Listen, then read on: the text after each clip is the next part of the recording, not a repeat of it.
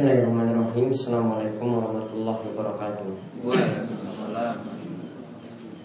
Innalhamdulillah Nahmadu wa nasta'in wa nasta'gfiruh Wa na'udhu billahi min sururi anfusina Wa min sayyati amalina Man yahdihillahu fala mudhillalah Wa man yudlilhu fala hadiyalah Wa ashadu an la ilaha illallah Wahdahu la syarika lah Wa ashadu anna muhammadan abduhu wa rasuluh Allahumma salli ala nabina wa sayyidina Muhammad وعلى آله ومن تبعهم بإحسان إلى يوم الدين اللهم انفعنا بما علمتنا وعلمنا ما ينفعنا وزدنا علما اللهم أصلح لنا ديننا التي هو عصمة أمرنا وأصلح دنيانا التي فيها معاشنا وأصلح آخرتنا التي فيها معادنا واجعل الحياة زيادة لنا في كل خير واجعل الموت راحة لنا من كل شر Baik, Alhamdulillah para jamaah sekalian Bapak-bapak, ibu-ibu Ikhwan fitin wa khatifillah Rahimati wa rahimakallah Kita bersyukur kepada Allah atas nikmat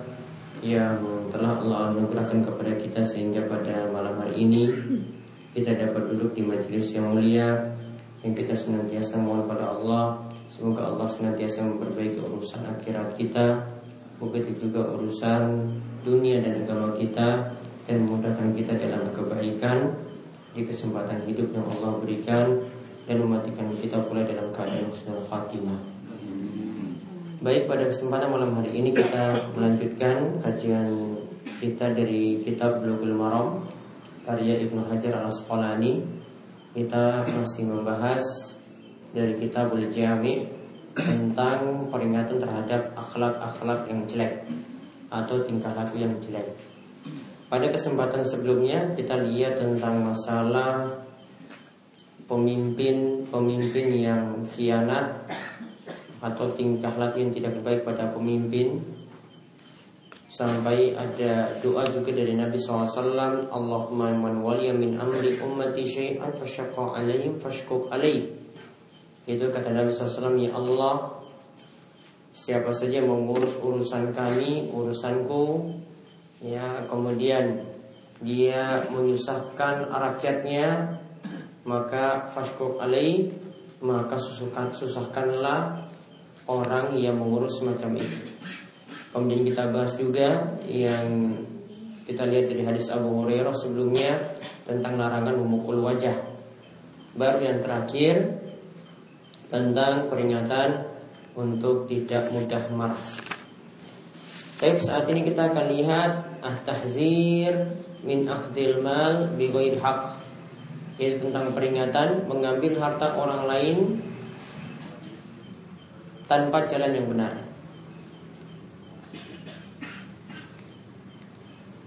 Yaitu di sini tentang peringatan karena tidak amanah dalam menggunakan harta. Baik kita mendapatkan titipan ya ada amanat dari orang lain. Jadi bendahara misalnya ataupun kita mengelola suatu yayasan atau perkumpulan atau organisasi dapat tanggung jawab juga memegang harta. Ya dan juga sebagai pegawai misalnya punya amanah juga memanfaatkan harta rakyat harta yang diberikan kepada dirinya maka dia tidak boleh manipulasi ya tidak boleh uh, menggunakannya dengan cara yang batil secara umum. Dan ini hadis yang kita lihat tentang masalah tersebut yaitu hadis nomor 15 dalam bab ini atau 1502 dari kitab yang jadi rujukan kami.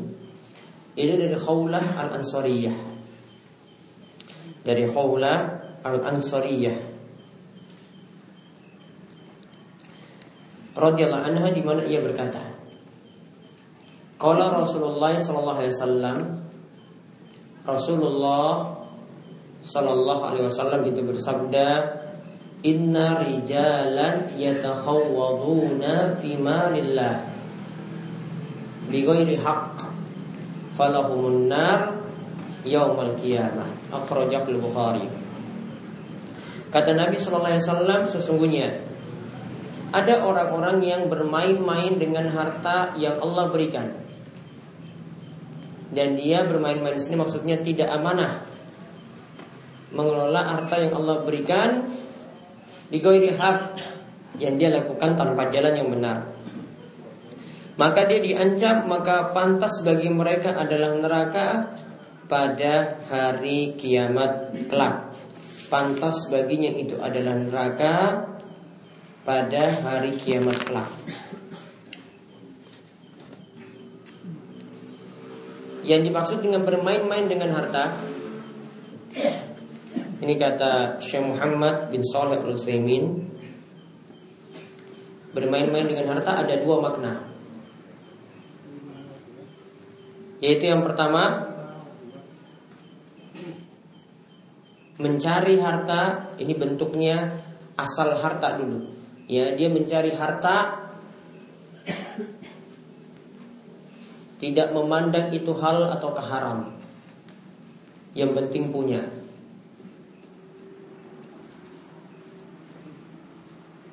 Ya, yang penting dia punya kumpulkan harta. Jadi sekali lagi yang pertama bermain-main dengan harta. Ini bentuknya yang pertama itu dia punya prinsip pokoknya punya harta. Terserah mau dari jalan yang halal ataukah yang haram. Yang penting punya. Ya, kita lihat orang-orang saat ini itu seperti itu. Ya, sampai punya prinsip pula. Wong cari yang haram saja sulit ya pokoknya kita kerja saja. Ya, pokoknya dapat saja apa yang kita dapat seribu rupiah pokoknya mau cara korupsi, mau dari riba, mau mencuri, mau menipu, terserah. Nah ini yang tercela yang pertama. Kemudian yang kedua bermain-main dengan harta, yaitu menyalurkannya pada tempat-tempat yang tidak manfaat. Dia menyalurkannya pada tempat-tempat yang tidak manfaat. Bahkan dia menyia-nyiakan harta. Berarti kalau menyia-nyiakan ini sampai disalurkan pada jalan yang haram.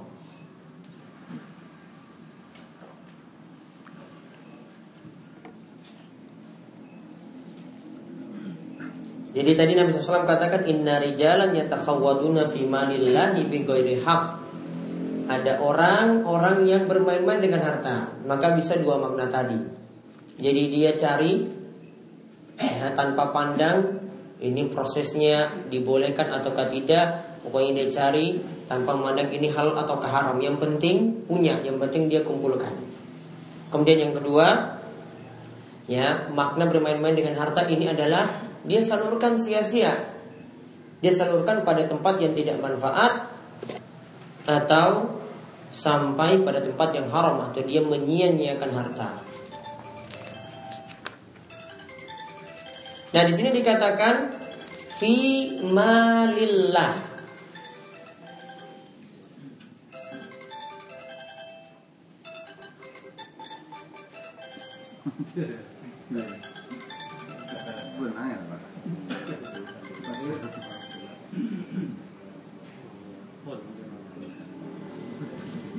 fi malillah. Di sini dikatakan harta lalu disandarkan pada lafaz jalala Allah. Berarti asalnya harta kita itu karunia dari Allah. Maka di sini dikatakan fi malillah. Pada harta ya dari Allah.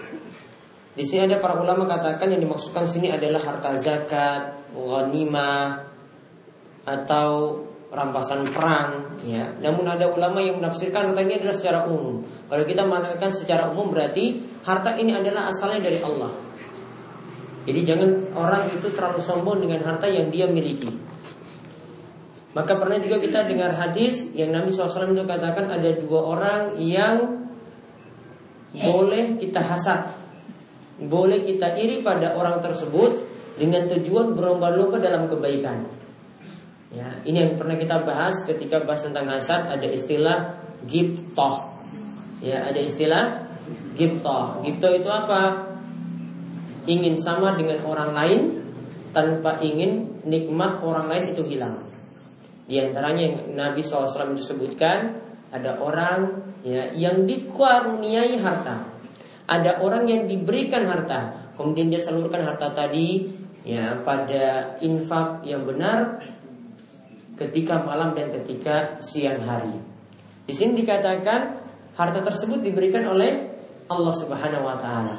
Maka kita harus pahami yang namanya harta itu bukan adalah uh, hasil kerja kita, keras kita semata, namun semata-mata Allah Subhanahu wa taala yang titipkan. Semata-mata Allah Subhanahu wa taala yang berikan sehingga kita punya tugas untuk mencarinya dengan cara yang benar dan juga menyalurkannya juga dengan cara yang benar. Jadi hadis ini intinya punya faedah ya, yang pertama diharamkannya bermain-main dengan harta dengan dua pengertian tadi. Ya, diharamkannya bermain dengan harta maksudnya cari harta tersebut dengan jalan yang haram. Atau yang kedua menyalurkan harta tersebut dengan sia-sia bukan pada jalan-jalan kebaikan. Ada yang mengamburkannya misalnya cuma ingin melancong ke luar negeri. Ya, berjalan-jalan ke luar negeri. Ada yang punya tujuan misalnya saya ingin lihat pertandingan bola di Manchester ya dilihat pertandingan bola dari klub-klub besar. Uang yang dia miliki cuma dihamburkan saja untuk jalan-jalan. Tidak ada manfaat sama sekali. Tidak menambah uh, masalah dunianya tidak juga menambah kemaslahatan untuk akhiratnya. Dia dia yang menyalurkan yang sia-sia. Sampai kalau disalurkan untuk yang haram ya hartanya lebih disia-siakan lagi kemudian faedah yang kedua lagi hadis ini juga menunjukkan dituntutnya sifat amanat dalam penyaluran harta.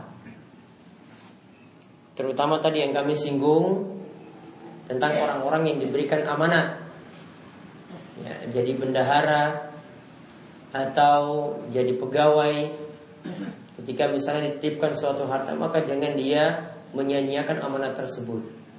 Misalnya ada seorang ada beberapa pegawai yang ketika diberikan amanat asalnya diberikan uang jalan ya uang jalan disuruh pakai pesawat ya disuruh pakai pesawat karena mendapat uang yang besar Akhirnya dia pokoknya cari kereta sajalah ke Jakarta.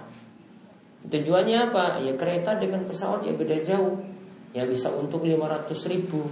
Ya, bisa untuk 500 ribu. Namun di laporannya dia tulis apa? Ini adalah tiket pesawat. Manipulasi. Dia membuat penipuan lagi ya, dalam hal itu. Makan uang haram. Ya, seperti itu makan uang haram. Kadang juga sebagian pegawai dapat sisa-sisa proyek yang kemudian itu akhirnya di tumbukai bareng-bareng, dibagi bareng-bareng, semuanya merasakan uang panas. Itu sisa dari uang proyek tadi. Ya, ini juga tidak dibolehkan. Ya, uang yang ada harusnya dikembalikan kepada siapa yang berhak menerima. Kadang karena ada uang sisa tadi, pokoknya uang tadi pokoknya dihabiskan sampai nanti ditulis dalam laporan uang ini sudah habis. Padahal senyatanya itu tidak disalurkan pada tempat yang benar. Ada bentuk-bentuk penyaluran lagi yang lainnya yang menunjukkan sifat tidak amanah. Intinya kalau dalam syariat Islam bentuk seperti tadi ada dikenal dengan istilah riswah yaitu suap dan ada juga dikenal dengan istilah gulul. Kalau kita kenal di eh, istilah istilah kita itu dengan gratifikasi. Yaitu gratifikasi itu tadi bentuk-bentuknya tadi tidak amanahnya dalam eh, penggunaan harta. Ya, misalnya juga ketika seseorang diberikan uh, amanat dia jadi pegawai atau dia jadi seorang pejabat misalnya, dia memuluskan keluarganya untuk mendapatkan tempat-tempat tertentu atau mungkin dia mendapatkan jatah untuk ngurus haji. Akhirnya keluarganya yang dihajikan lebih dahulu padahal seharusnya ini tetap menunggu ngantri juga dengan yang lainnya. Nah, seperti ini juga termasuk penggunaan kekuasaan untuk mendapatkan harta yang tidak benar. Nah kemudian hadis ini juga menunjukkan tentang dosa besarnya, tentang dosa besar orang yang tidak amanat dalam harta. Karena dikatakan di sini falahumun nar, diancam dengan neraka. Yaitu bagi siapa yang tidak amanat dalam menyalurkan harta tadi. Karena diancam dengan neraka, maka para ulama golongkan ini sebagai dosa besar.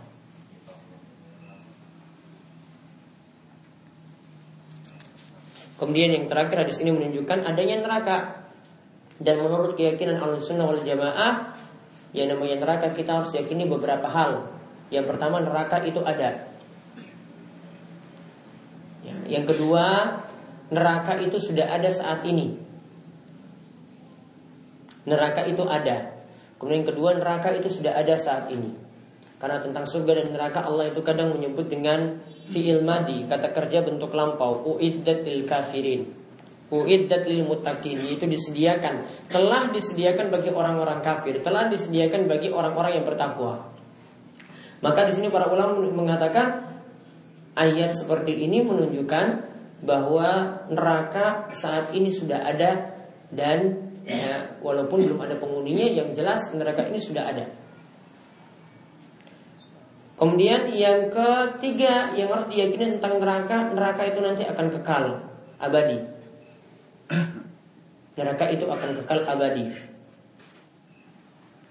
Walaupun Allah itu punya sifat kekal, namun Allah mengekalkan ini juga, mengekalkan makhluknya itu di antaranya neraka dan surga.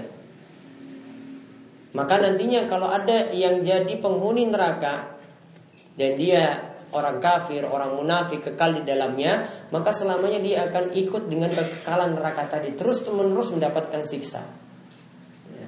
Jadi tidak tepat pendapat sebagian orang yang menyatakan bahwasanya neraka itu sifat yang sementara karena yang kekal abadi itu hanyalah Allah Subhanahu wa taala itu keliru. Ya, sebagaimana uh, pernah saya singgung ada uh, seorang yang sampai menulis buku dan dia menulis buku tentang pemahaman tasawuf. Ya, pemahaman tasawuf ini termasuk pemahaman yang sesat, ya. Yaitu dia menulis buku-buku tasawuf di mana di antara buku beliau itu dengan judul akhirat itu tidak kekal. Ya, akhirat itu tidak kekal. Jadi dia tidak menerima apa yang telah dijelaskan tadi menurut keyakinan Al-Sunnah wal Jamaah. Jadi itu yang pertama, hadis yang kita bahas tentang ya masalah bermain-main dengan harta. Kemudian yang kedua tentang masalah kezaliman. Yaitu hadis yang ke-16 dalam bab ini di mana Nabi SAW itu bersabda dari hadis Abu Zar radhiyallahu anhu Fima yarwi an rabbihi azza Yaitu diriwayatkan dari Robnya Yaitu Allah subhanahu wa ta'ala. Ingat bapak-bapak sekalian, ibu-ibu sekalian Hadis yang modelnya seperti ini. Nabi bersabda, Allah berfirman Ya, Nabi bersabda Allah itu berfirman Ini dikenal dengan istilah hadis kudsi Ya, ini dikenal dengan istilah hadis kudsi kudsi dari kata kudus. Ya, artinya hadis suci. Kenapa dikatakan hadis kudsi karena hadis ini Allah yang berkata namun lafaznya itu dari Nabi. Kenapa disebut hadis kudsi karena hadis tersebut Allah yang berkata namun dilafazkan oleh Nabi. Artinya maknanya dari Allah lafadznya dari Nabi Muhammad Shallallahu Alaihi Wasallam. Beda dengan Al-Quran. Kalau Al-Quran lafadz dan maknanya dari Allah. Jadi lafadznya itu dari Allah, maknanya juga dari Allah. Hal ini berbeda dengan pemahaman uh, yang para ulama sebut dengan golongan asyairah. Mereka punya pemahaman yang namanya Al-Quran, ya itu lafadznya saja yang dari Nabi. Walaupun maknanya itu dari Allah. Jadi Nabi yang buat-buat lafaznya. Ya, Yang pemahaman yang benar Yaitu pemahaman al-sunnah wal jamaah Ya, yang namanya Al-Quran itu lafaznya dari Allah Maknanya juga dari dari Allah. Sehingga orang kalau membaca Al-Quran Harus sesuai dengan lafaz yang ada tertera dalam Al-Quran. Tidak boleh dia sampaikan Ah menurut maknanya itu seperti ini Tidak boleh. Al-Quran harus disampaikan plak seperti itu Kemudian maknanya juga kita tidak boleh memaknakan seenaknya begitu saja. Memaknakan Al-Quran harus dengan dalil. Memaknakan Al-Quran harus dengan perkataan Nabi SAW atau dengan perkataan para sahabat yang lebih memahami Al-Quran daripada kita-kita. Nah, di sini dikatakan ini hadis kutsi. Maka Nabi sebut tadi Allah Subhanahu wa taala berfirman. Namun ini bukan Al Al-Qur'an. Sehingga membaca hadis ini tidak seperti pahala membaca Al-Qur'an. Ya, pahalanya beda. Kemudian tidak disyaratkan juga harus berwudu. Namun kalau kita baca Al-Qur'an disyaratkan ya disyaratkan kalau menyentuh ya menyentuh Al-Qur'an harus berwudu. Namun kalau ini tidak, ini tidak termasuk Al-Qur'an. Yaitu Allah berfirman, "Ya ibadi, inni haramtu zulma ala nafsi wa ja'altuhu bainakum muharraman fala tazalamu." Wahai hambaku, sesungguhnya aku mengharamkan kezoliman pada diriku. Yaitu maksudnya pada diri Allah Subhanahu wa taala. Wa ja'altuhu bainakum muharraman dan aku menjadikannya di antara kalian juga haram. Fala tazalamu, janganlah kalian berbuat zalim. Fala tazalamu, janganlah kalian berbuat zalim. Akhrajahu Muslim, hadis ini dikeluarkan oleh Imam Muslim. Hadis ini dikeluarkan oleh Imam Muslim. Jadi hadis ini membicarakan tentang Allah itu tidak berbuat zalim. Kemudian hadis ini membicarakan manusia tidak boleh berbuat zalim. Tentang hadis ini dikatakan oleh Syekhul Islam Ibnu Taimiyah yang bagi ayat rifa anna hadzal hadis syariful qadr azimul manzilah. Ketahuilah hadis ini adalah hadis yang mulia dan punya kedudukan yang besar, punya kedudukan yang utama. Oleh karena itu kata Ibnu Taimiyah Imam Ahmad itu sampai mengatakan wa asyrafu hadis li ahli Syam. Hadis inilah hadis yang paling mulia dianggap oleh orang-orang Syam. Orang-orang Syam itu yang sekitar Syria yang saat ini sedang uh, mengalami berbagai macam kesusahan. Wazalikal istimali ala qawaidi azimati wa usuluddin wa furu'ihi wa adabihi. Karena hadis ini membicarakan tentang kezaliman tadi ini terdapat kaidah-kaidah penting dalam agama kita dan pokok-pokok agama juga cabang-cabang agama dibicarakan dalamnya dan juga berbagai macam adab dibicarakan dalam hadis ini. Intinya hadis ini mengandung makna kita tidak boleh berbuat zolim terhadap sesama. Ya kita tidak boleh berbuat zolim kepada sesama. Berbuat zalim itu bisa jadi terhadap kehormatan. Yaitu kehormatan saudara kita diinjak-injak. Yaitu difitnah atau digibai, dirasani dan seterusnya bentuk menjelekkan kehormatan orang lain termasuk juga menghina dia saat dia itu ada di hadapan kita dan ini biasanya ya kalau kita lihat ya biasanya ini dilakukan oleh para pelawak.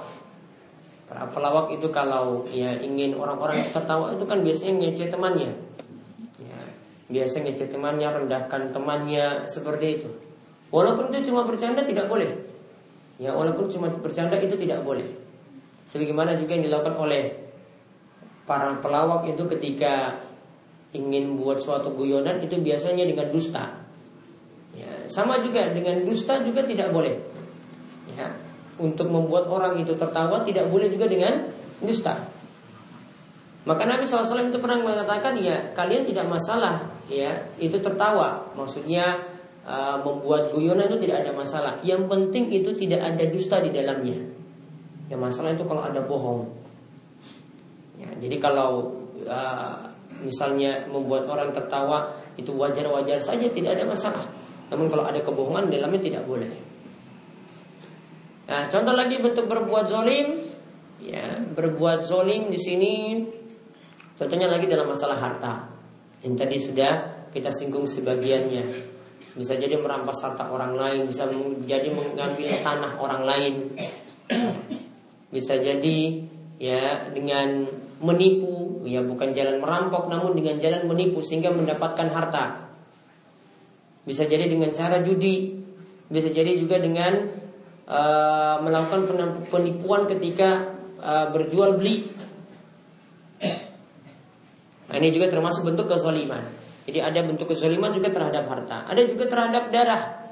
Itu darah seorang muslim itu ya diambil tanpa jalan yang benar. Dia membunuh orang lain dengan uh, tanpa jalan yang benar.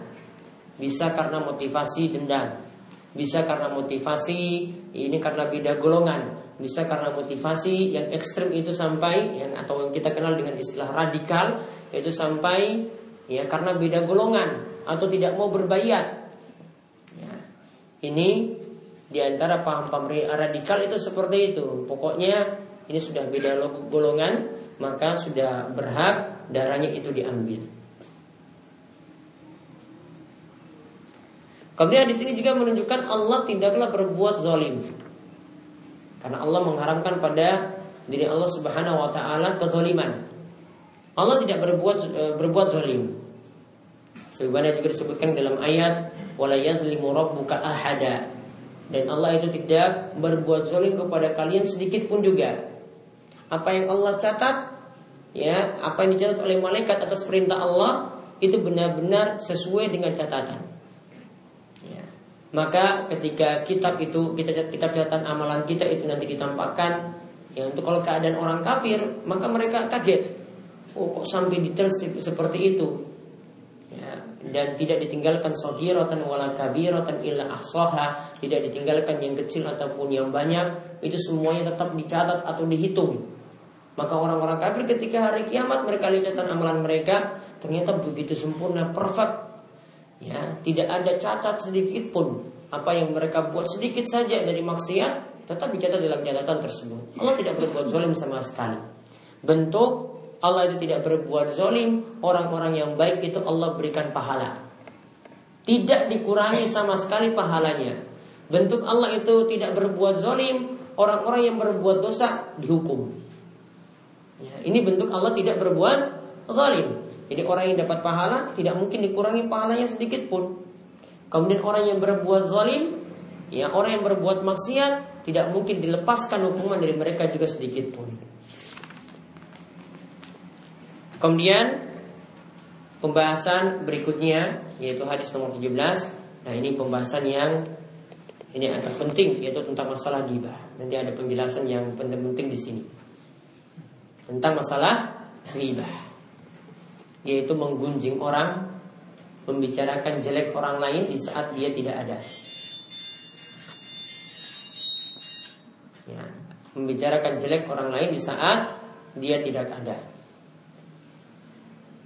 Kita kenal dengan istilah apa? Hmm? Gosip. Apalagi? Rasani, ya. Ya gibah ya di sini ini bahasa Arabnya. Kan ini bukan orang Arab, nanti nggak paham.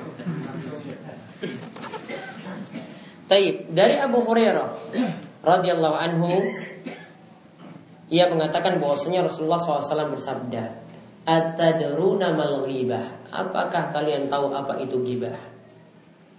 Kemudian para sahabat ketika mendengar pertanyaan ini ditanya oleh Nabi, mereka menjawab, Allah wa Rasulu a'lam. Allah dan Rasulnya yang lebih tahu. Kal kemudian Nabi SAW itu mengatakan gibah itu adalah zikruka akhaka bima yakrah. Yaitu engkau membicarakan saudaramu ya bima yakrah pada sesuatu yang dia tidak sukai. Kila lalu ada yang mengatakan pada Nabi SAW ada yang bertanya, Afara'ita inkana fi aki ma'akul. Wahai Rasulullah, gimana yang kami omongkan itu? Kalau yang kami omongkan itu benar ada pada saudara kami. Kalau tadi kan, engkau menyebut saudaramu, ini di saat dia itu tidak ada, dan yang dibicarakan itu adalah hal yang jelek yang dia tidak suka. Nah sekarang ditanya, wahai Rasulullah gimana kalau yang diomongkan itu adalah sesuatu yang benar? Bagaimana kalau yang diomongkan itu adalah sesuatu yang benar? Ini benar, ada pada dia. Kami nggak bohong di sini, nggak ada yang kami buat-buat. Maka Nabi SAW itu mengatakan, Inkana fihi matakul fakodik tahu. Jika itu benar ada pada saudaramu, jadi yang kamu omongkan jelek tadi, ya, engkau rasani jelek tadi, ini ada pada saudaramu. maka berarti engkau telah menggibahnya itu dosa gibah. Namun kata Nabi SAW wa illam yakun namun kalau ternyata tidak ada pada saudaramu kamu buat-buat berita bohong fakot bahat tahu maka engkau telah melakukan buhtan telah memfitnah. Hadis ini akhrajahu Muslim kata Ibnu Hajar dikeluarkan oleh Imam Muslim. Jadi di sini ditanyakan oleh Nabi SAW tentang definisi gibah. Dan ini sudah disebutkan juga dalam ayat Al-Quran tentang masalah gibah di sini. Itu dalam surat Al-Hujurat. Ketika Allah Subhanahu wa taala itu menyebutkan Ya ayyuhalladzina amanu istanibu katsiran minadh-dhanni inna ba'dadh-dhanni itsam wala tajassasu wala yaktab ba'dukum. Wahai orang-orang yang beriman, janganlah kalian terlalu menaruh curiga kepada orang yang lain karena menaruh curiga suuzon itu adalah dosa dan janganlah engkau mencari-cari aib orang lain yaitu melakukan tajassus dan janganlah engkau menggibahi satu dan yang lainnya. Wala yaktab ba'dukum ba'dha. Tentang gibah yang disebutkan dalam ayat Al-Quran tersebut ditafsirkan dalam hadis ini. Maka kita bisa ambil pelajaran berarti Al-Quran itu butuh penafsiran juga dari hadis. Ya, jadi kita bisa pahami Al-Quran itu dari hadis Nabi Shallallahu Alaihi Wasallam. Jadi kita tidak buat-buat sendiri terjemahannya, kita tidak buat-buat sendiri tafsirannya. Berbeda dengan orang liberal, kalau orang liberal itu seenaknya saja tafsirkan ya orang liberal itu seenak saya tafsirkan. Jadi menurut ya menurut seenak perutnya lah. Jadi kalau dia pas ini uh, tafsiran ini pas dengan diri ya sudah itu yang dia pakai. Kalau tidak pas ya dia tidak mau pakai. Nanti disesuaikan nanti dengan perkembangan zaman lagi seperti itu. Sama yang tafsir asalan-asalan juga asal-asalan juga dilakukan oleh orang-orang Syiah. Nah, kalau orang-orang Syiah itu seenak perutnya saja kalau tafsirkan ayat ini ayat Kadang uh, misalnya yang disebutkan kalau ada beberapa celaan dalam Al-Quran, ya, padahal ayat tersebut bukan mencela, uh, bukan mencela seorang sahabat seperti Abu Bakar dan Umar, mereka tafsirkan seperti itu. Seperti misalnya ayat uh, yang terdapat pada surat Al-Maun, pokoknya salah satu sifat yang disebutkan dalam surat Al-Maun mereka tujukan kepada Abu Bakar dan Umar. Ya, jadi celaan kan ketika kita lihat surat Al-Maun ara'aital ladzi yukadzibu biddin fadzalikal ladzi yad'ul yatim wa la yahuddu ala ta'amil miskin. Pokoknya sifat-sifat yang tercela di situ mereka katakan itulah Abu Bakar dan Umar.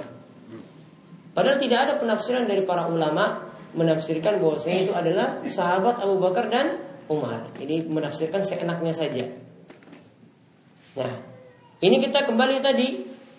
Jadi apa yang disebutkan dalam ayat itu ditafsirkan dalam hadis. Apa yang dimaksudkan dengan gibah? Para sahabat ditanya ketika itu mereka jawab Allah dan Rasulnya yang lebih tahu. Mereka tidak tahu tentang makna gibah yang sebenarnya. Kemudian Nabi SAW memberikan kaidah yang dimaksud gibah pengertiannya adalah zikruka akhaka bima yakrah. Yaitu engkau menyebut saudaramu pada perkara-perkara yang dia tidak suka untuk didengar orang lain. Di sini bima yakrah kata Syekh Muhammad bin Shalih Utsaimin perkara yang tidak dia sukai tadi itu ada tiga. Ada tiga macam. Perkara yang tidak saudara kita sukai kalau ini dibicarakan di hadapan orang itu bisa jadi tiga. Yang pertama bisa jadi pada bentuk fisik. Ya bisa jadi pada bentuk fisik. Pernah Aisyah, istri Nabi SAW, melihat ada seorang sahabat yang pendek. Kemudian dia beri isyarat pada Nabi. Ini tidak ngomong loh, cuma beri, beri isyarat pada Nabi SAW. Lihat itu, pendek orangnya. Orang tadi tidak tahu, dia ngobrol dengan Nabi. Jelekkan orang ini yang lewat. Lihat Nabi SAW pendek orangnya. Kemudian Nabi SAW katakan kamu sudah menggibahnya. Ya, kamu sudah menggibahnya. Apa manfaat engkau sebut dia itu pendek? Ya. Apa manfaatnya kamu sebut sifat jeleknya tadi? Sifat fisik yang disebut. Maka kalau yang pertama ini berarti gibah bisa jadi merendahkan orang dari sifat fisiknya, menjelekkan orang dari sifat fisiknya. Namun ini berbeda kalau uh, Imam Nawawi itu menjelaskan berbeda kalau itu sudah jadi sifat yang ma'ruf. Artinya orang-orang itu biasanya memanggil orang tadi dengan gelaran seperti itu. Misalnya punya kumis yang tebal disebut Pak Kumis. Ya, misalnya lagi di kampungnya dia disebut oh itu Pak yang pincang itu loh. Orang-orang tahu dia pincang dan semuanya menggelarinya itu bukan untuk menjelekkan, namun untuk mencirikan saja. Nah, kalau seperti ini kalau sudah jadi sifat yang terkenal dan orang-orang itu tahunya seperti itu, ya sifat tadi boleh disebut. Bapak yang mana yang pendek itu ya? Ya yang pendek itu. Nah, orang-orang tahu memang bapak itu pendek. Nah, maka kalau untuk mensifatinya sebut seperti itu tidak ada masalah. Beda dengan tadi, kalau tadi tidak ada tujuan. Kemudian yang kedua, yang dijelekkan atau yang dia sebut-sebut jelek tadi bisa jadi yang kedua dari perilaku atau akhlak. Ya, bisa jadi dari perilaku atau akhlak. Ingat ya, ini kalau menyebut kejelekan tadi selama tidak ada tujuan. Misalnya ada seorang istri yang ya, kalau ceritakan suaminya itu ke orang lain tuh pokoknya jelek-jelek saja diceritakan. Oh suamiku itu sering marah-marah Terus sering banting-banting kursi di rumah Ya dia tujuannya tidak ada masalah apa-apa, punya ingin ada bahan cerita saja kalau di hadapan teman-teman, di hadapan ibu-ibu, ya. Maka diceritakan suaminya seperti tadi, bahwa sifat-sifat jelek pada suami. Oh, suamiku itu pelit, ya. Kalau kalau kasih uang saja pas-pasan, saya tidak dapat uang apa-apa. Tidak ada manfaat dia cerita sama temannya tadi, cuma untuk bahan obrolan saja supaya ada cerita. Kalau lagi nongkrong di TK, lagi nongkrong di PAUD, ya nemani anak nggak ada cerita kan, bawa cerita itu. Ya, ibu-ibu biasa seperti itu, jadi nongkrong itu cerita apa yang dia miliki. Sama seperti dahulu Aisyah itu pernah didatangi oleh beberapa wanita, semua ketika itu Aisyah minta kamu ceritakan semua kejelekan suamimu. Ya. Ceritakan apa adanya. Namun di sini maksudnya waktu itu untuk saling menasehati. Ya, ada yang ceritakan suaminya itu sangat baik sekali, ada yang ceritakan suami itu jelek. Ya, sampai yang terakhir itu ada yang menceritakan uh, suaminya yang bernama Abu Zur, Abu Zar dan Ummu Zar. Ya, Abu Zar dan Ummu Ummu Zar. Ya. Ummu Zar itu awal-awal dia ini adalah orang yang miskin namun dia dapat suami yang kaya sehingga dia begitu dimanjakan pagi hari itu nggak bangun-bangun ya. Suaminya membiarkan dia tidur saja tidak disuruh nyabu tidak disuruh masak tidak disuruh kerja ya. Dia dibuat dia dilayani begitu baiknya. Namun sayangnya dalam cerita disebutkan ini yang cerita ini istrinya ini Ummu Zara ya sayangnya suaminya tadi akhirnya jatuh hati pada wanita lain. Wanita lain yang sudah beranak. Kemudian akhirnya dia ceraikan Ummu Zara tadi Kemudian ya Ummu Zarab nikah lagi dengan laki-laki lain. Ya, namun dia tidak bisa melupakan suaminya yang pertama yaitu Abu Abu Zara. Maka ketika uh, dia ceritakan tentang suaminya yang dulu tadi, mau dibandingkan dengan suaminya yang yang kedua, ya tidak ada bandingnya. Ya, tidak ada bandingnya. Dia masih tetap cinta mati kepada suaminya yang dulu karena terlalu dimanjakan. Apa-apa sampai gelangnya itu begitu banyak, mau makan itu saja uh, begitu. Subur anak-anaknya juga uh, gemuk-gemuk ya dimanjakan juga. Sama semuanya seperti itu.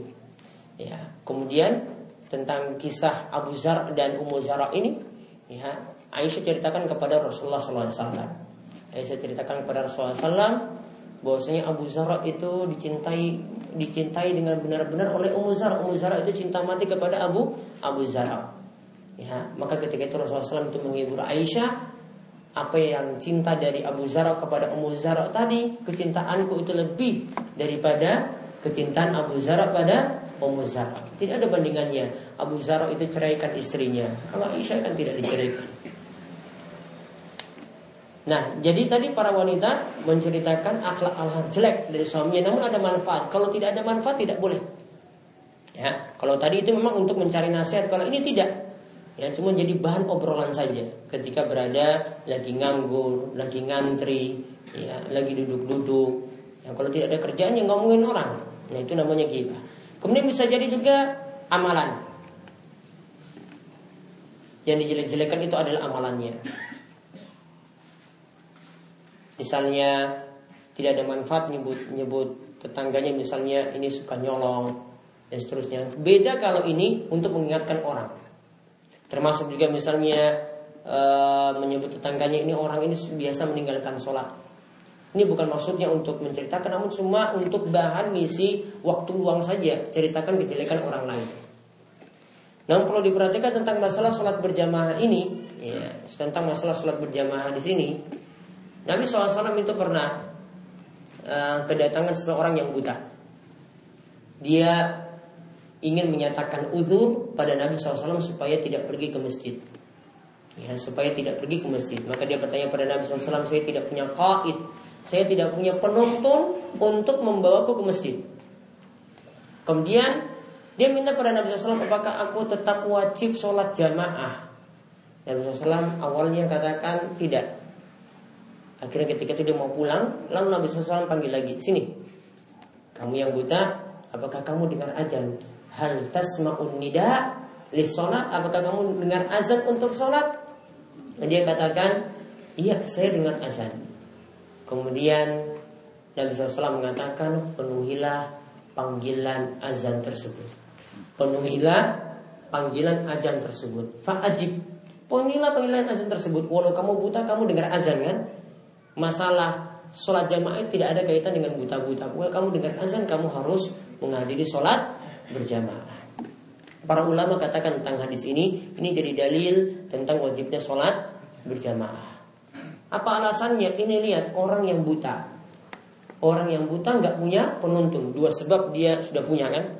Ditambah lagi dijelaskan dalam dalam penjelasan para ulama lainnya, orang ini ketika pergi ke masjid yang namanya jalan di Madinah dahulu itu penuh pepohonan. Kalau orang buta nggak punya penuntun gimana? Tabrak pohon. Kemudian banyak binatang buas. Ya, banyak binatang buas kalau tidak ada penuntun, banyak binatang buas yang membahayakannya. Jadi sifat-sifatnya tadi dia punya penghalang itu ada empat lah. Ada yang menyebutkan lebih daripada itu. Ya, ini saja tetap wajib sholat jamaah. Apalagi orang yang matanya sehat, tidak ada minus, ya, matanya tidak rabun juga, matanya juga tidak katarak, bisa jalan normal, tidak perlu pakai penuntun, lampu juga sudah terang. Di sini juga tidak ada binatang buas seperti harimau, ya kan? Tidak ada seperti itu. Apalagi rumahnya di samping masjid. Ya, apalagi rumahnya di samping masjid. Logikanya gimana coba kalau Nabi SAW lihat seperti itu orang seperti ini minta uzur. Wahai Rasulullah, saya itu cuma malas saja ke masjid. Ya saya sehat, namun cuma malas. Rumah saya samping masjid. Apa yang Rasulullah SAW katakan kalau dengar orang seperti itu? Maka pernah Ibrahim An-Nakhai itu pernah mengatakan, ya seseorang itu memiliki tanda munafik. Ingat, ini seseorang memiliki tanda munafik jika dia itu adalah tetangga masjid namun tidak pernah kelihatan di masjid. Jika dia tetangga masjid, jarol masjid, dia tetangga masjid namun falam yurabihi, namun kesehariannya tidak pernah terlihat di masjid. Sholat subuh nggak ada di masjid. Sholat zuhur tidak ada di masjid. Ya, sholat asar tidak ada di masjid. Maghrib juga tidak ada, isya tidak ada. Jumatan baru ada. Ya, Jumatan baru ada. Tadi dikatakan Ibrahim An-Nakhai apa? Itu adalah tanda munafik. Gimana coba mau tahu dia muslim bagaimana coba kalau dia tidak pernah datang ke masjid? Kita akan tahunya yang lahiriah kan? Kita hukumi orang itu lahiriah. Kalau tidak pernah ke masjid itu bagaimana? Apalagi uh, ada perkataan lagi dari Ibnu Umar. Ini tentang sholat subuh dan sholat isya. Kita tahu dalam hadis disebutkan bahwasanya sholat subuh dan sholat isya itu adalah asqalu sholat sholatil munafikin. Sholat yang paling berat bagi orang-orang munafik. Sholat yang paling berat bagi orang munafik. Namun asalnya orang munafik itu sholatnya malas. Namun yang paling malasnya adalah sholat subuh dan sholat isya. Di antara alasannya ini kenapa yang paling malas dua sholat ini Yang pertama sholat subuh dan sholat isya itu keadaan keadaannya keadaan butuh tidur itu yang pertama untuk sholat isya. Kalau sholat subuh keadaan nikmat tidur. Ya kan kalau sholat isya keadaan untuk ya ingin tidur kan? Ingin tidur karena kan keseharian kerja dari jam 8 sampai jam 4 kan isya itu sudah sudah puncak-puncaknya ngantuk. Pingin tidur. Kalau sholat subuh apa? Lagi nikmat-nikmatnya tidur. Itu makanya paling berat bagi orang munafik. Alasan yang kedua kenapa ini paling berat? Karena dulu itu tidak ada penerangan. Keadaan itu gelap. Mau datang ke masjid atau tidak sama saja. Nabi SAW tidak tahu ah, ini gelap, apalagi wonge ireng misalnya, nggak kelihatan, nggak kelihatan. Jadi Nabi SAW ini tidak tahu ini datang ke masjid atau enggak, nggak tahu, gelap. Jadi orang-orang munafik itu sengaja sholat zuhur, sholat apa subuh dan sholat isya itu tidak datang di masjid karena tidak ketahuan oleh Nabi Wasallam. Itu sifat munafik.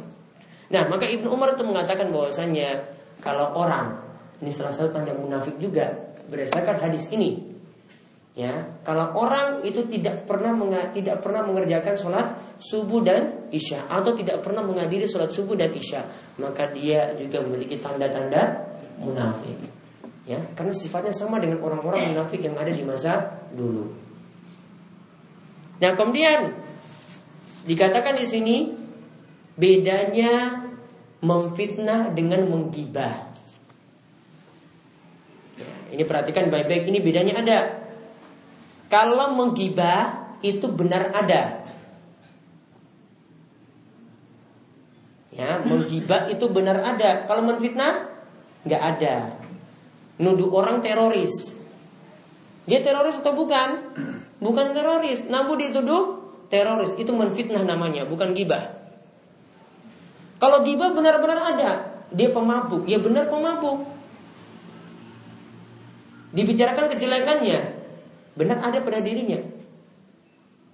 Namun kalau nyebut ada orang yang berjenggot misalnya, sebut dia teroris atau dia rajin sholat saja di masjid, disebut ISIS. Ya rajin sholat saja di masjid disebut ISIS. Karena saking tidak pernah absen coba. Ya tidak pernah absen di masjid ya. Nggak ada kerjaan jamaah tuduh dia ISIS coba. Tuduh dia ISIS. Ini namanya gibah atau fitnah? Fitnah. Itu namanya buhtan atau fitnah. Nah sedangkan gibah tadi ya itu benar ada ya kalau gibah dilakukan itu saat orang itu tidak ada maka disebut gibah. Gibah itu artinya orangnya tidak ada. Namun kalau orangnya itu ada, ya ini bisa jadi merendahkan orang lain atau menghina orang lain. Ini bukan lagi menggibah.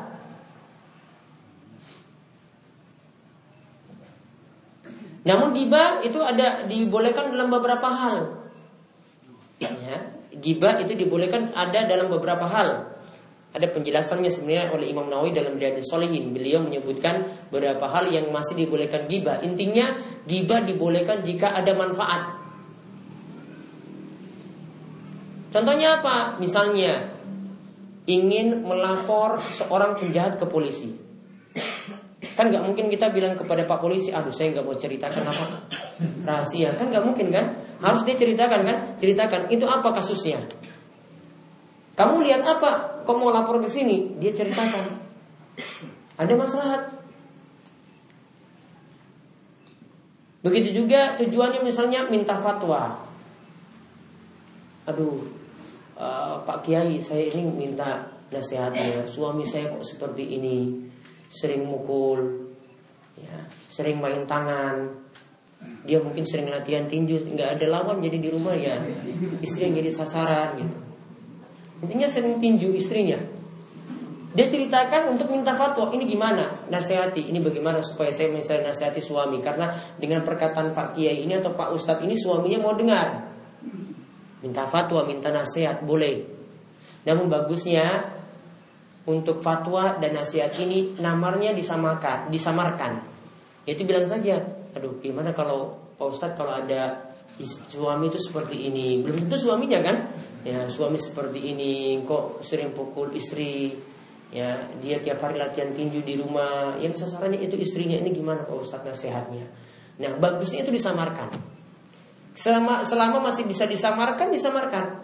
Itu lebih bagus daripada suami ini dijatuhkan. Karena boleh jadi nanti aibnya nanti makin tersebar. Nah, beda tadi kalau kasus lapor ke polisi kan tidak mungkin kita samarkan kan tujuannya untuk melapor. Begitu juga misalnya lagi boleh menggibah tujuannya untuk memperingatkan orang lain supaya tidak mendekati orang ini. Contoh, misalnya orang ini sudah punya banyak utang di mana-mana. Ya, semuanya itu tidak disaur. Ditagi-tagi sulit. Maka ada orang yang mau dipinjami lagi, datang lagi kepada orang yang baru. Orang ini tanya ke kita, Pak ini gimana orang ini? Dia kok mau pinjam uang ke saya? Boleh nggak saya pinjamin? Nah, yang ini tadi yang sudah jadi jadi korban dahulu, dia ceritakan, jangan, jangan, jangan, bahaya. Saya saja satu juta satu tahun belum lunas. Apalagi kamu kasih pinjam lagi 5 juta, nggak mungkin lunas. Ditinggal pak. Menceritakan kejelekan orang lain ini tujuannya biar orang itu menjauh dari dirinya, boleh.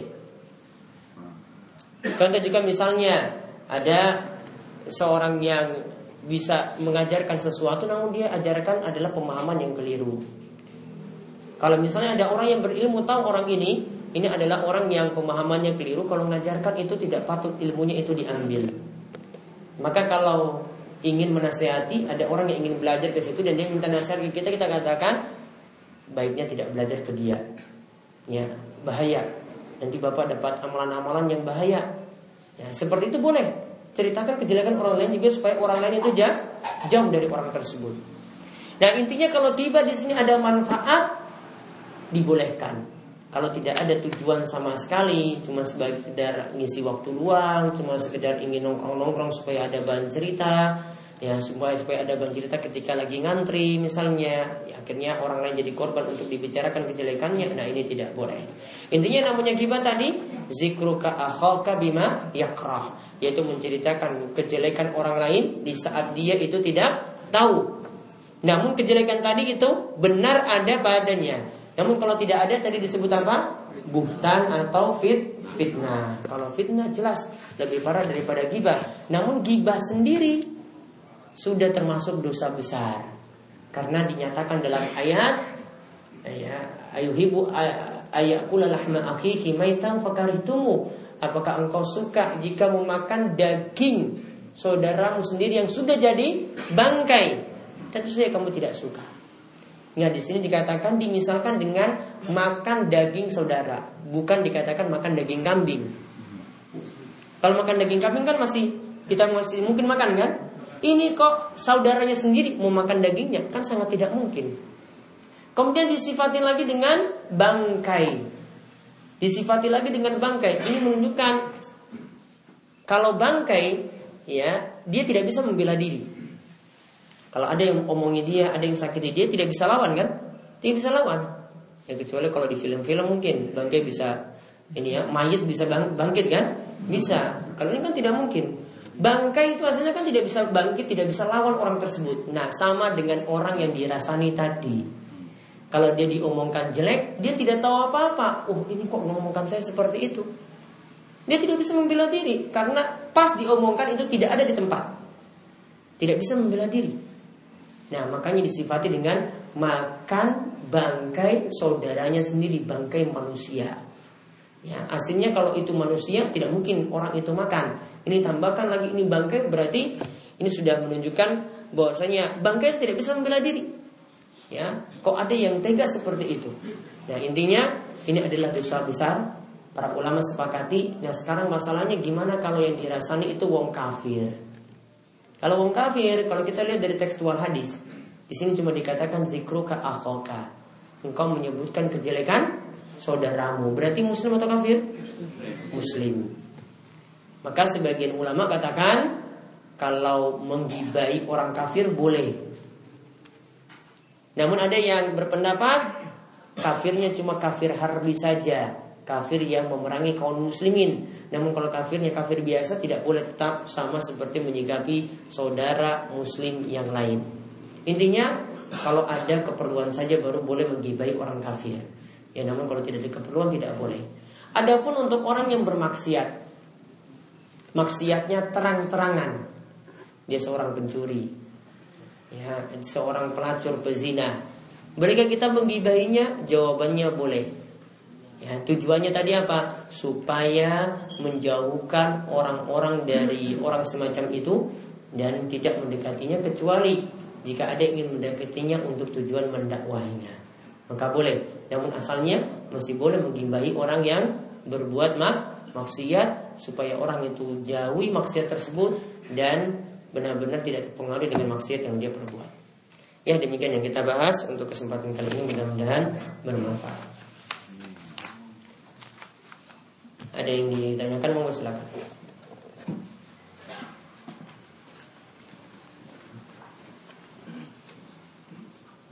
Assalamualaikum warahmatullahi wabarakatuh. Waalaikumsalam. Kalau yang kami tanyakan, apabila kita membaca surat kabar atau nonton televisi, itu misalnya cuma hibah mengetahui apa itu mengetahui aibnya orang lain itu termasuk hibah atau tidak? Baik.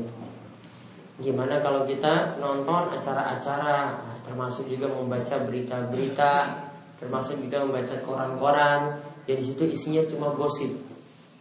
Apakah dibolehkan? Jawabannya tidak boleh. Itu itu sama saja dengan orang yang ada di dunia nyata, ada yang gibain orang lain, ikut lagi nimbrung di situ. Sama. Ya, maka kalau ada seperti itu, kalau kita bisa nasihati, nasihati. Kalau ada yang ngumpul-ngumpul gibai orang lain, maka nasihati. Baiknya jangan jelek-jelekan orang terus. Walaupun itu benar, ada. Kecuali tujuannya nasihati. Itu kan tadi tidak nasihat, cuma jadi bahan obrolan. Nah, sedangkan kalau yang ada di televisi dan koran-koran bagusnya dihindari. Tidak perlu nonton acara-acara semacam itu. Ya, kecuali memang kalau dia bisa nasihati orang yang dia tonton, artisnya didatangi kemudian nasihati. Kalau tidak ya tidak ada manfaat.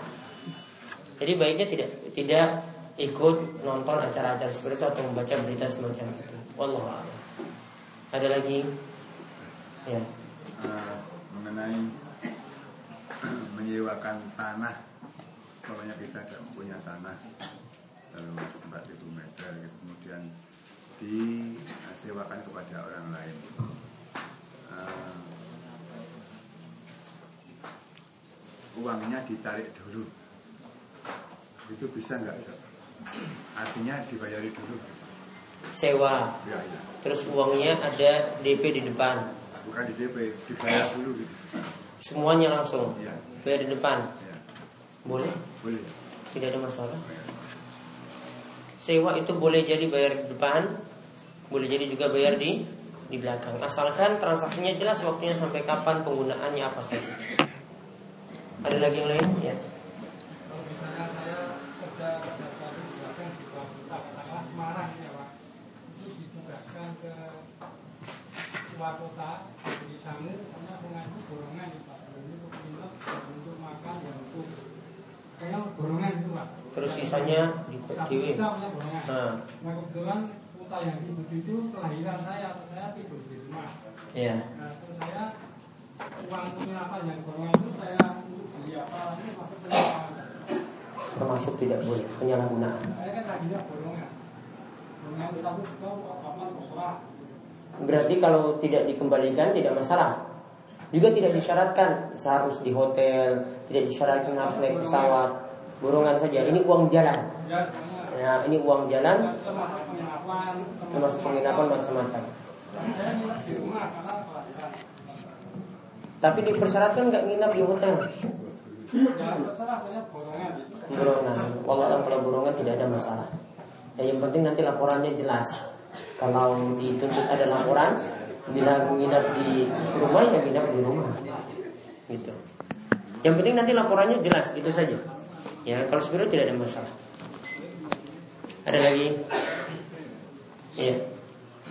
bedanya hibah dengan tajasus itu gimana sih? Kalau gibah itu orangnya tidak ada. Tajasus juga itu tidak ada. Namun tajasus itu prosesnya adalah mencari-cari kejelekan. Kalau gibah kejelekannya sudah ada, tidak dicari-cari, diomongkan. Jadi kalau yang namanya tajasus itu cari-cari. Wah ini gimana nih orang ini, ini orang ini gimana ya? Nah, cari-cari kejelekan orang beriman itu tidak boleh. Ya, tajasus itu yang terlarang itu pada orang beriman. Asalnya dengan orang beriman kita husnuzon. Asalnya mereka itu selamat, tidak boleh kita cari kejelekannya. Ya, kecuali memang kalau ada tujuan. Ya, namun asalnya tidak boleh kita cari ya telusuri, wah ini jeleknya jeleknya di mana tanya orang-orang ya, terus telusuri keluarganya lagi tidak boleh. Maka tas Yesus ini jadi dalil apa yang dilakukan oleh media-media itu keliru. Yang koran-koran ya itu kan tajasus banyak yang dilakukan sia-sia. Nah itu bedanya tajasus dan gibah. Kalau gibah kejelekannya sudah ada ya diomongkan ke orang lain. Kalau tajasus baru cari-cari. Nah, proses cari-carinya ini yang namanya tajasus. Ada lagi? Gini. Yang perlu kami tanyakan masalah kata-kata hibah itu. Saya pernah dengar ada ada suatu bantuan itu juga dikatakan hibah. Surat Hibah. Ya, Suatu bantuan dikatakan hibah. Ya hibah itu namanya hadiah. Ini gibah.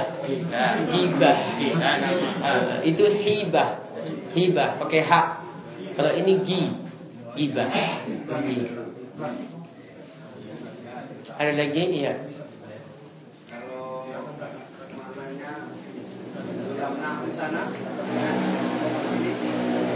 boleh pada orang lain. Gimana gimana? Kalau ada doa yang dalam na'afusana maksudnya apa Ustaz? Dalam na'afusana. Jolamna Ampusana. Gimana dua lengkapnya?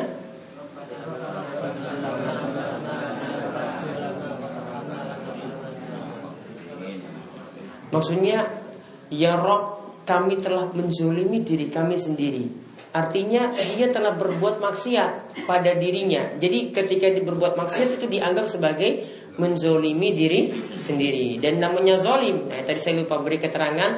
Zolim itu artinya menempatkan sesuatu bukan pada tempatnya.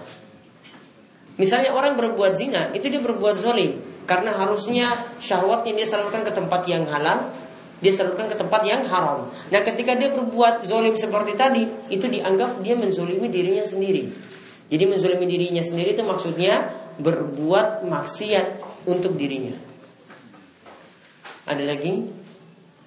Artinya apa? Umpamanya di Jumatan itu suratnya yang surat Nabi itu surat Al-A'la sama surat Al-Ghasiyah. Al-A'la kali Al-Ghosiyah ya ny- Nabi lah. Nggih, Ya. sunnahnya Nabi betul ya Oh ya saya tanyakan kalau ada jamaah itu mengkritik itu lama sekali kalau Lama sekali kalau ikuti sunnah Nabi gitu Eh, kalau saya lanjutkan nanti saya. Itu padahal baru itu nggak sampai satu juz itu baru dua halaman saja belum satu lembar itu. Ya, itu baru dua halaman loh. Dua halaman nggak full. Kalau Al-Quran itu tak. bisa jadi gini ya orang nganggap lama bisa jadi imamnya suaranya nggak lagu-lagukan gitu. Suaranya standar saja ya, suaranya biasa. Orang uh ini lama sekali suaranya nggak enak gitu. Dia rasakan lama. Ya dia rasakan lama. Nanti surat atau Anas itu boleh tak? ya boleh boleh. Nggak masalah. Jadi nggak dosa. nggak dosa. Nggak dosa. Tapi berkelas sedikit, sedikit lah kalau sholat Jumat Masa ikhlas sama anda sholat Jumat kan jarang kita dengarkan Iya berkelas sedikit gitu. Naikkan lagi. Dia terlalu ringkas gitu sholat Jumat. Orang-orang banyak kali ikhlas anas ya. Berkelas lagi ini. Nggak apa-apa tadi itu surat berkelas. Bilangnya kayak gitu ini berkelas loh. Masa saya baca al-ikhlas anas gitu kan malu-maluin. Baca al- jadi baca surat yang berkelas tadi. Jadi jamanya diterangkan Ini surat yang berkelas Masa saya turun ke surat rendah gitu. Mudah-mudahan paham. Ada lagi?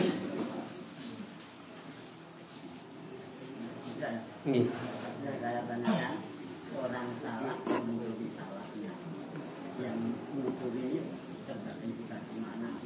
gimana? Gimana? Orang salah mencuri sholatnya mencuri dalam sholat. Mencuri dalam sholat kalau yang dimaksudkan dalam hadis itu maksudnya sholatnya tidak khusyuk, pikirannya di mana-mana. Orangnya sholat.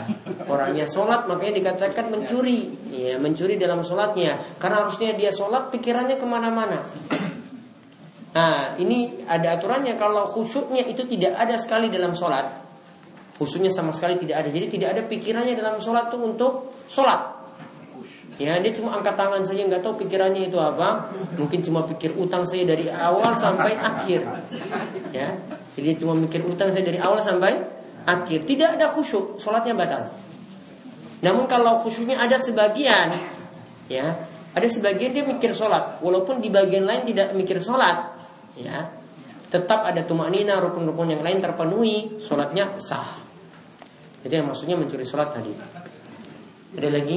Ya bagus. Sepertinya sholatnya jegelit-jegelit itu tidak senang mencuri. Ya. Perbedaan antara setan dan iblis. Perbedaan setan dan iblis. Kalau setan Setan itu lebih rendah daripada iblis. Iblis itu yang jadi penghulu dari para setan. Artinya pembesar dari para setan. Kalau iblis dipastikan masuk neraka. Kalau setan, nah ini para ulama eh, katakan dia adalah bagian dari jin yang fasik, jin yang suka nakal, maksiat. Jadi jin itu ada dua golongan sebagaimana yang Allah katakan wa anna minna wa minna. Di antara kami para jin itu ada yang soleh dan ada yang tidak soleh. Kunna tara'iqa qidada dan kami punya jalan masing-masing. Jadi kalau jin sama dengan manusia. Kalau yang namanya manusia ada yang ahlu sunnah, ada yang ya syiah, ada yang qadariyah, asyairah, maka di kalangan jin juga demikian. Kalau iblis, ya, ini para ulama bersependapat apakah masuk bagian malaikat ataukah jin? Yang benar, dia masuk bagian dari jin. Dalilnya surat Al-Kahfi ayat ke-50.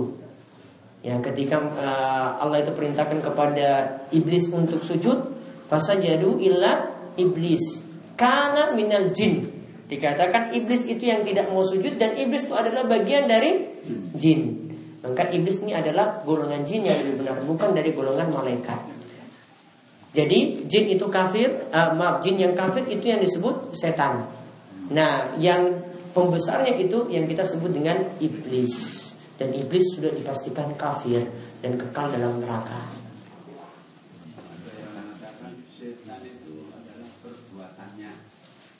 Tidak tepat. Tidak tepat. Karena dalam beberapa hadis sebutkan setan punya amalan-amalan. Setan nanti bisa menemani kita ketika kita tidur saat tidak baca baca doa. Setan akan menemani ketika kita makan saat kita tidak baca bismillah. Setan akan masuk ke dalam rumah ketika rumah tadi tidak diucapkan salam. Setan punya perbuatan. Jadi bukan hanya setan itu adalah sifat, bukan. Namun setan itu adalah perbuat dia adalah punya wujud sendiri, makhluk sendiri. Jadi tidak tepat katakan seperti itu. Ya. Namun setan nanti bisa juga ada suatu perbuatan yang disebut perbuatan setan itu ada. Namun jangan dimutlakkan semuanya setan itu adalah berupa sifat. Namun setan juga punya wujud. Ada lagi? Ya.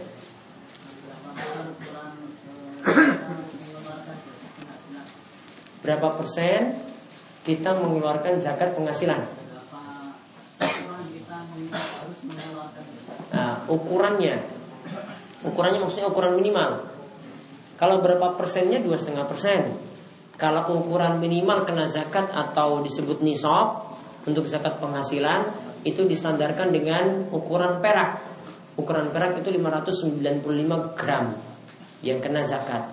Maka nanti disetarakan dengan rupiah itu berapa? Itu sekitar 4 juta rupiah. Maka setiap uang yang di atas penghasilan di atas 4 juta bertahan setahun maka kena zakat.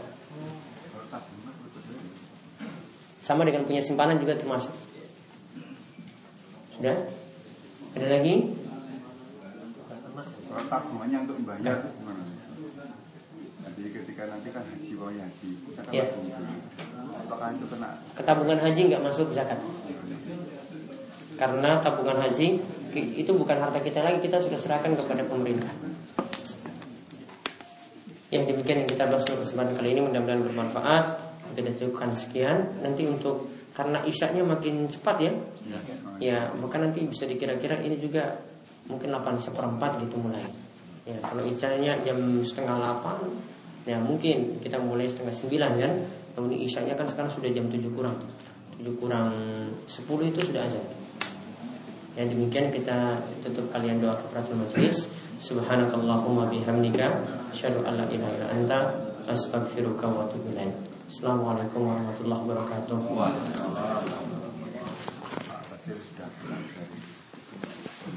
Sudah. Capek. Bagikan akhir sama